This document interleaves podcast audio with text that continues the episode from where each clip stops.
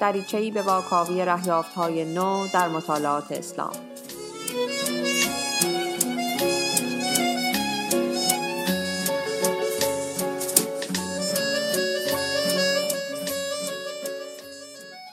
سلام. به رادیو دورنما خوش آمدید. من فاطمه مستهزاده هستم و اینجا قسمت چهارم از فصل دومه. در این قسمت مقاله ای از آرون هیوز رو با هم مرور خواهیم کرد درباره آبراهام گایگر و آغاز اسلام پژوهی در غرب. متن این قسمت رو عاطف بیگدلی نوشته.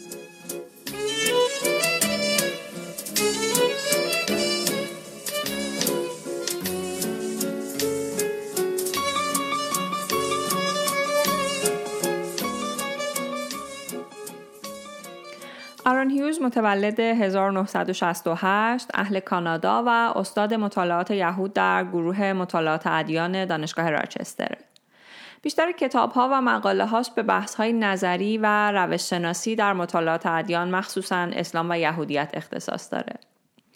در مقاله که امروز از او بررسی خواهیم کرد و عنوانش هست شرق شناسی و پژوهش آبراهام گایگر هیوز تلاش کرده گایگر رو با تنها اثرش درباره اسلام به عنوان پیشگام بحث درباره خواستگاه و مصادر قرآن معرفی کنه. نویسنده این مقاله رو برای ارائه در یک همایش نوشته بوده که موضوع همایش تبیین رابطه یهودشناسی مدرن با شکلگیری رشته مطالعات اسلام و مخصوصا مطالعات قرآن به معنای جدید کلمه بوده و در 2005 در برلین برگزار شده. نگارنده این گزارش پیشتر این مقاله رو ترجمه کرده. هیوز معتقد پژوهش گایگر رو باید در ظرف زمانی خودش دید و اون رو متعلق به سنت اسلام شناسی قرن 19 هم دونست. اما نباید جایگاه و نقش این کتاب رو به عنوان شروع کننده رهیافت فیلولوژیک و تاریخی به قرآن فراموش کرد. هدف نویسنده در این مقاله اینه که تاریخ مختصری از پژوهش های محققان یهودی آلمانی در اواخر قرن 19 هم درباره قرآن و صده های نخستین اسلام رو نشون بده.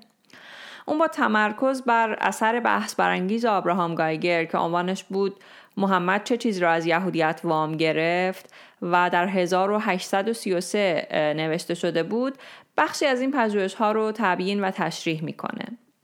این مقاله در پنج بخش در واقع تقسیم بندی شده. اول نقد کتاب شرقشناسی ادوارد سعید. بعد مقوله های یهودی تحقیقات قرآنی و موقعیت های سیاسی و بعد بررسی کتاب گایگر بعد بررسی دوره پس از گایگر و بعد نتایج. از نظر هیوز پژوهش های محققان آلمانی در ایجاد یک گفتمان نظاممند برای تحلیل الگوهای قرآن و اوایل اسلام بسیار موثر بوده. این گفتمان اگرچه یک روی کرده انتقادی داشته اما هدفش جدال و ردیه نویسی نبوده. هیوز معتقد این محققا به دنبال یک روشی بودند که از جهت تاریخی، زبانی، اجتماعی و دینی بافت شکلگیری اسلام و قرآن را تبیین کنند. او معتقده که محققانی مثل گایگر کارشون با روی کرده مسلمانان و مسیحیان صده های میانه به وضوح تفاوت داشته. چون که میگه محققان مسلمان در بحث از مقایسه ادیان اساسا در مقام رده بندی بودند و محققان مسیحی درباره اسلام به شدت ذهنی پژوهش می‌کردند اما روش هایی که گایگر و باقی محققان یهودی آلمانی استفاده می کردند از حوزه نوپای مطالعات یهود گرفته شده بود و استفاده از این مطالعات نه به هدف غلبه بر اسلام انجام می شد و نه برای اثبات اینکه اسلام مجموعه گرد آمده از منابع یهوده. نتیجه این گفتمان شد شکلگیری رشته جدید مطالعات اسلام و قرآن در اواخر سده 19 هم. چرا که معلفان این آثار اسلام رو جدی تلقی کردند و با استفاده از ابزارهایی که دانش نقد منبع براشون فراهم کرده بود به تحلیل و بررسی قرآن پرداختند. توی این بررسی ها هدف این نبود که اسلام رو به دیگری تبدیل کنند بلکه می‌خواستند اسلام رو به روش مطالعه ادیان در آثار غربی مطالعه کنند. از نظر هیوز تحقیقات این محققان درباره اوایل اسلام با وجود اینکه ها و های روشنی داره اما صرفا یادگاری از زمان گذشته و فقط دارای ارزش تاریخی نیست بلکه فرضیه های روش شناختی این محققان در زمان خودش ویژگی های متمایزی برای اسلام به وجود آورده این محققا علاوه بر این مقوله ها و تعابیر انتقادی هم برای تحلیل قرآن ایجاد کردند. البته از طرف دیگه باید در نظر داشته باشیم که تلاش های این محققان بیغرض هم نبوده هدف اونها این بوده که نشون بدن اسلام هم مثل مسیحیت در یک بافت یهودی شکل گرفته و به این ترتیب ثابت کنند که ذات یهودیت به معنای هگلی کلمه یکتاپرستیه و در نتیجه یهودیت پدید آورنده باقی ادیان یکتاپرستان است. به این شکل با ترسیم دوره های تأثیرگذار گذشته یک قوم یا نژاد رو در عصر مدرن احیا می کردن.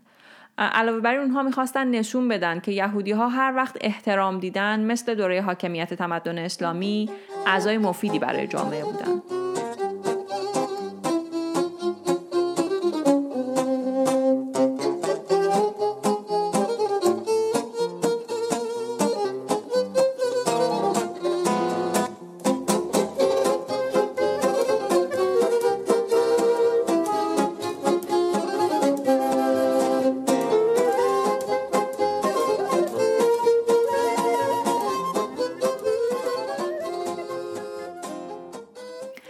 بخش بعدی مقاله هیوز سراغ کتاب شرقشناسی ادوارد سعید میره و اونو نقد می‌کنه. از نظر اون این کتاب در راستای نقد رویکرد تاریخی و بافتاری به قرآن منتشر شده. مخصوصا به خاطر تأکیدی که این رویکرد بافتاری و تاریخی بر منابع و مبانی احتمالی یهودی و همخانی احتمالی اسلام با یهودیت داره. اون میگه که نقدهای سعید چنان تأثیری بر حوزه شرقشناسی گذاشته که هنوزم با گذشت چند دهه بعد از اون احیا نشده. سعید در کتاب شرقشناسی میگه اصطلاحات و موضوعات به کار رفته در تحقیقات اواخر قرن 19 و اوایل قرن 20 درباره اسلام ذاتا سیاسی هن. اون میگه هدف از این تحقیقات ایجاد یک قطب مخالفه که غرب بتونه به هدف بهتر شناسوندن ارزش ها و ویژگی های خودش یک دیگری یا اصطلاحا همون شرق رو ایجاد کنه. از این دیدگاه شناخت شرق معادل سلطه بر اونه و تحقیقات شرق شناسی در خدمت امپریالیزم و تحمیل سیطره غرب بر شرق قرار می‌گیره. سعید که خودش اصالتا فلسطینی بود از عملکرد غربی ها و تلویحا صهیونیست ها برای سیطره سیاسی بر اسلام بد معرفی شده به شدت انتقاد می‌کرد. هیوز معتقد ناگوارترین پیامد این وضعیت یعنی وضعیتی که بعد از نوشته شدن کتاب ادوارد سعید به وجود اومد اینه که غالبا کسانی که از رویکرد بافتاری تاریخی و ادبی به قرآن استفاده می کنند خیلی راحت و با برچسب شرق شناس مستشرق که خب امروزه معنای توهینآمیزی پیدا کرده کنار گذاشته میشن. در ادامه مقاله معلف تلاش می‌کنه از نظر خودش ادعاهای سعید رو اصلاح و بازنگری کنه و نوعی تاریخ نگاری معتدلتر با سوگیری ایدولوژیک کمتر ارائه بده. برای همین بازنگری هیوز تلاش می‌کنه که در بخش دوم مقاله عوامل مختلف سیاسی، ایدولوژیک و اجتماعی موثر بر تلاش های محققان آلمانی یهودی رو در پیدایش مطالعات اسلام بررسی کنه. از محققانی مثل آبراهام گایگر، گوستاو وایل، ایگناتس گولتسیهر، یوزف هوروویتس، هاینریش شپایر و پاول کراس اسم می‌بره که اواخر قرن 19 هم و اوایل قرن 20 در دانشگاه های اروپای غربی نقش موثری داشتن در طرح‌ریزی حوزه مدرن تاریخ اسلام و مطالعات اسلام. بعد میاد این افراد رو با بنیانگذاران مشابه حوزه مطالعات سامی و شرقی در فرانسه همون دوران مقایسه می‌کنه. بعد از دو تا شخصیت غیر یهودی اسم می‌بره. یکی ارنست رنان و دیگری سیلوستر دوساسی بنیانگذار مطالعه زبان عربی جدید. و میگه که اونها به شدت از اسلام شخصیت محمد و به طور کلی ذهنیت سامی در برابر ذهنیت هند اروپایی انتقاد می‌کردن هیوز میگه دقیقا همین محققان فرانسوی هن که سعید زمان و حجم زیادی رو در کتاب شرقشناسی صرف اونها کرده. از نگاه سعید رنان گفتمان شرقشناسی دوساسی رو اصلاح و روشمند کرد و این گفتمان بعدها از فرانسه به مکتب شرقشناسی اتریشی آلمانی راه پیدا کرد. بنابراین تبار همه شرقشناسان اروپایی به شکلهای مختلف به رنان و سیلوستر دوساسی می‌رسه و در نتیجه سوگیرانه نجات پرستانه و مغرزان است.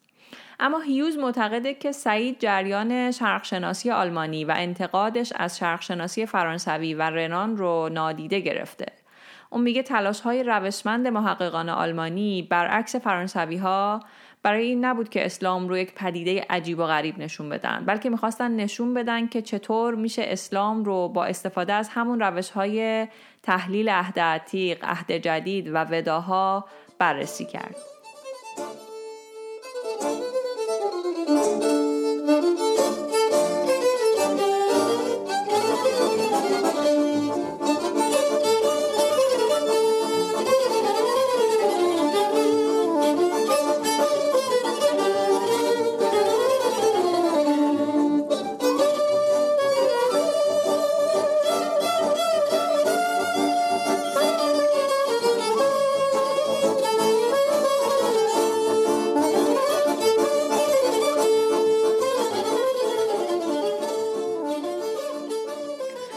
در بخش سوم مقاله هیوز بر آبراهام گایگر و کتابش متمرکز میشه. اول یک تصویر کلی از گایگر و فعالیتهاش میده.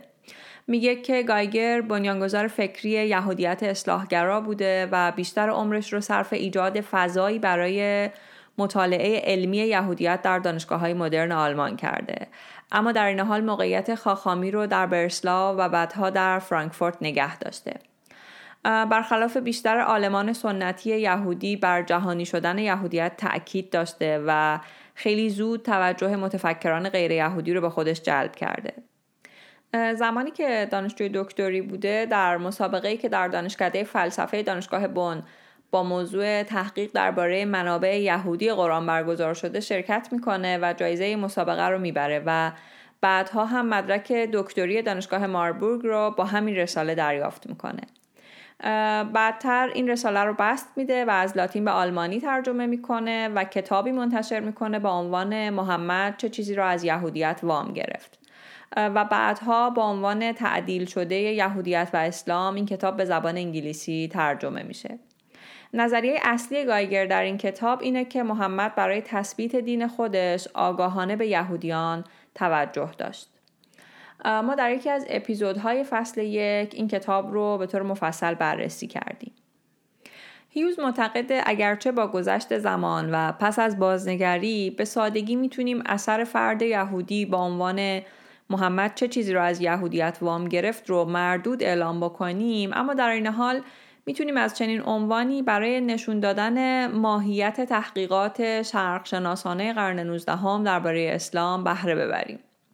اونطور که هیوز میگه کتاب گایگر علیرغم عنوانش که در حلقه های مدرن اغلب برای نشون دادن برنامه محققان یهودی قرن 19 هم بر ضد اسلام استفاده میشه یک اثر بنیادینه.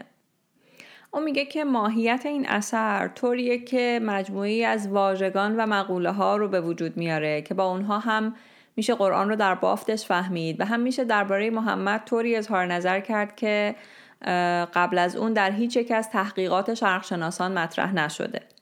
در حالی که در سنت شرقشناسی همیشه این تمایل وجود داشته که محمد رو یک شخص خودخواه، تشنه قدرت و هوسباز تلقی بکنند گایگر اونو در واقع شیفته دین معرفی می‌کنه و میگه هیچ وقت نباید تصور بکنیم که او شخص فریبکاری بوده که دیگران رو آگاهانه فریب داده بلکه یک فرد شیفته و اصیل بوده که خودش رو وقف رسالت الهیش کرده. با این حال باید بگیم که گایگر هم می‌تونست نسبت به محمد و اسلام خیلی اهانت آمیز عمل بکنه. از دیدگاه هیوز گایگر که نمی‌خواست متن مقدس اسلام رو مجموعی از گفتارها و عبارتهای نامفهوم و شتاب زده معرفی کنه تلاش کرد که روش جای گرفتن واژه ها و معانی ضمنی دینی در بطن قرآن رو در متن مقدس اسلام کشف کنه. به عبارت دیگه اون می‌خواست بدونه که قرآن چطور از چنین واجه هایی بهره می‌بره چطور و چرا اونها رو تغییر میده.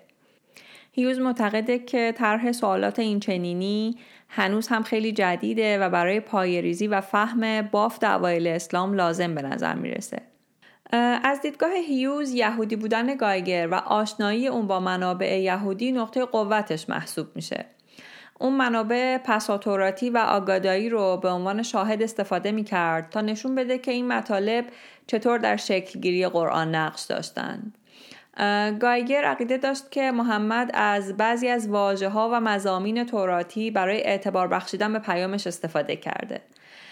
از نظر اون گسترش پیام اسلام به خاطر نبوغ محمد نبود بلکه به این دلیل بود که عامه مردم عربستان با مجموعه واجه های یک پرستانه که محمد از منابع یهودی گرفته بود و به اونها شکل تازه‌ای داده بود آشنا بودند.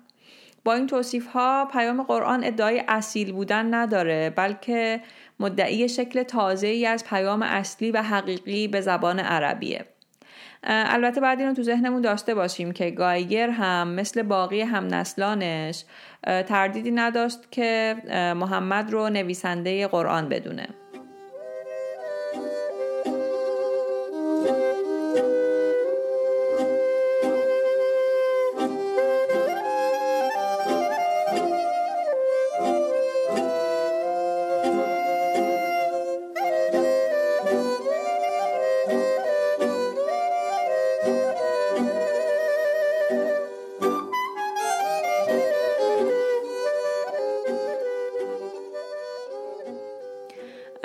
ادامه هیوز اشاره می‌کنه که گایگر به دلایل زیادی از جمله نقش جدیش در ایجاد یهودیت اصلاحگرا اثر دیگه درباره اسلام ننوشت و تمرکز اصلیش روی درک تاریخ یهود و ذات تغییرناپذیر یهودیت بود.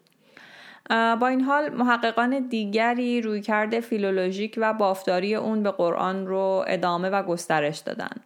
در حقیقت اونها صرفا دنبال روی روش گایگر نبودند بلکه از خیلی از فرضیه ها و نظریه های او پا فراتر گذاشتند. به طوری که پژوهش های اونها بحث های مهمی به ویژه رویدادنگاری منابع سیره حدیث و تفسیر رو روشن می‌کنه.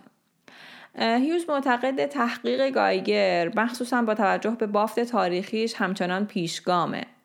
محققان یهودی آلمانی مثل هوروویتس، شپایر و دیگران که بعد از گایگر مقالاتی نوشتند اغلب منتقد اثر گایگر بودند اما لزومی ندیدند از بررسی بافتهای مختلف فیلولوژیک و تاریخی که بر شکلگیری قرآن تاثیر داشتند دست بردارند.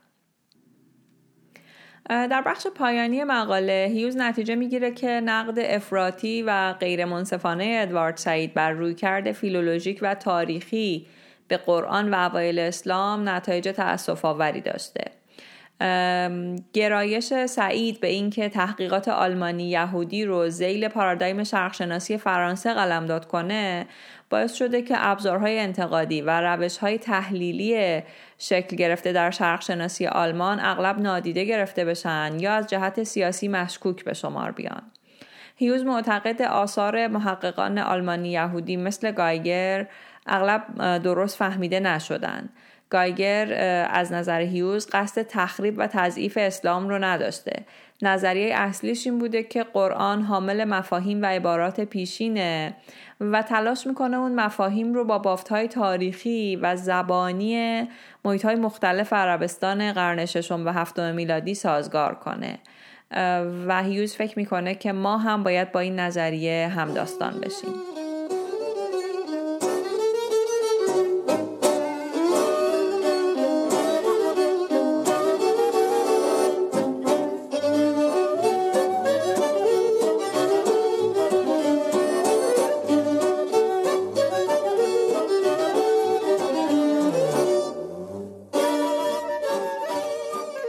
متن این مقاله و منابع بیشتر مربوط به اون رو می‌تونید در کانال ما در تلگرام ببینید. آدرسمون هست ادساین دورنما با دوتا او و دوتا آ همینطور می‌تونید به اکانتمون در توییتر یا اینستاگرام سر بزنید و نظرتون رو درباره قسمت های مختلف بنویسید. رادیو دورنما هر دو هفته یک بار در تمام اپهای پادکست خان منتشر میشه. می‌تونید با جستجوی عبارت دورنما به فارسی یا انگلیسی ما رو پیدا کنید.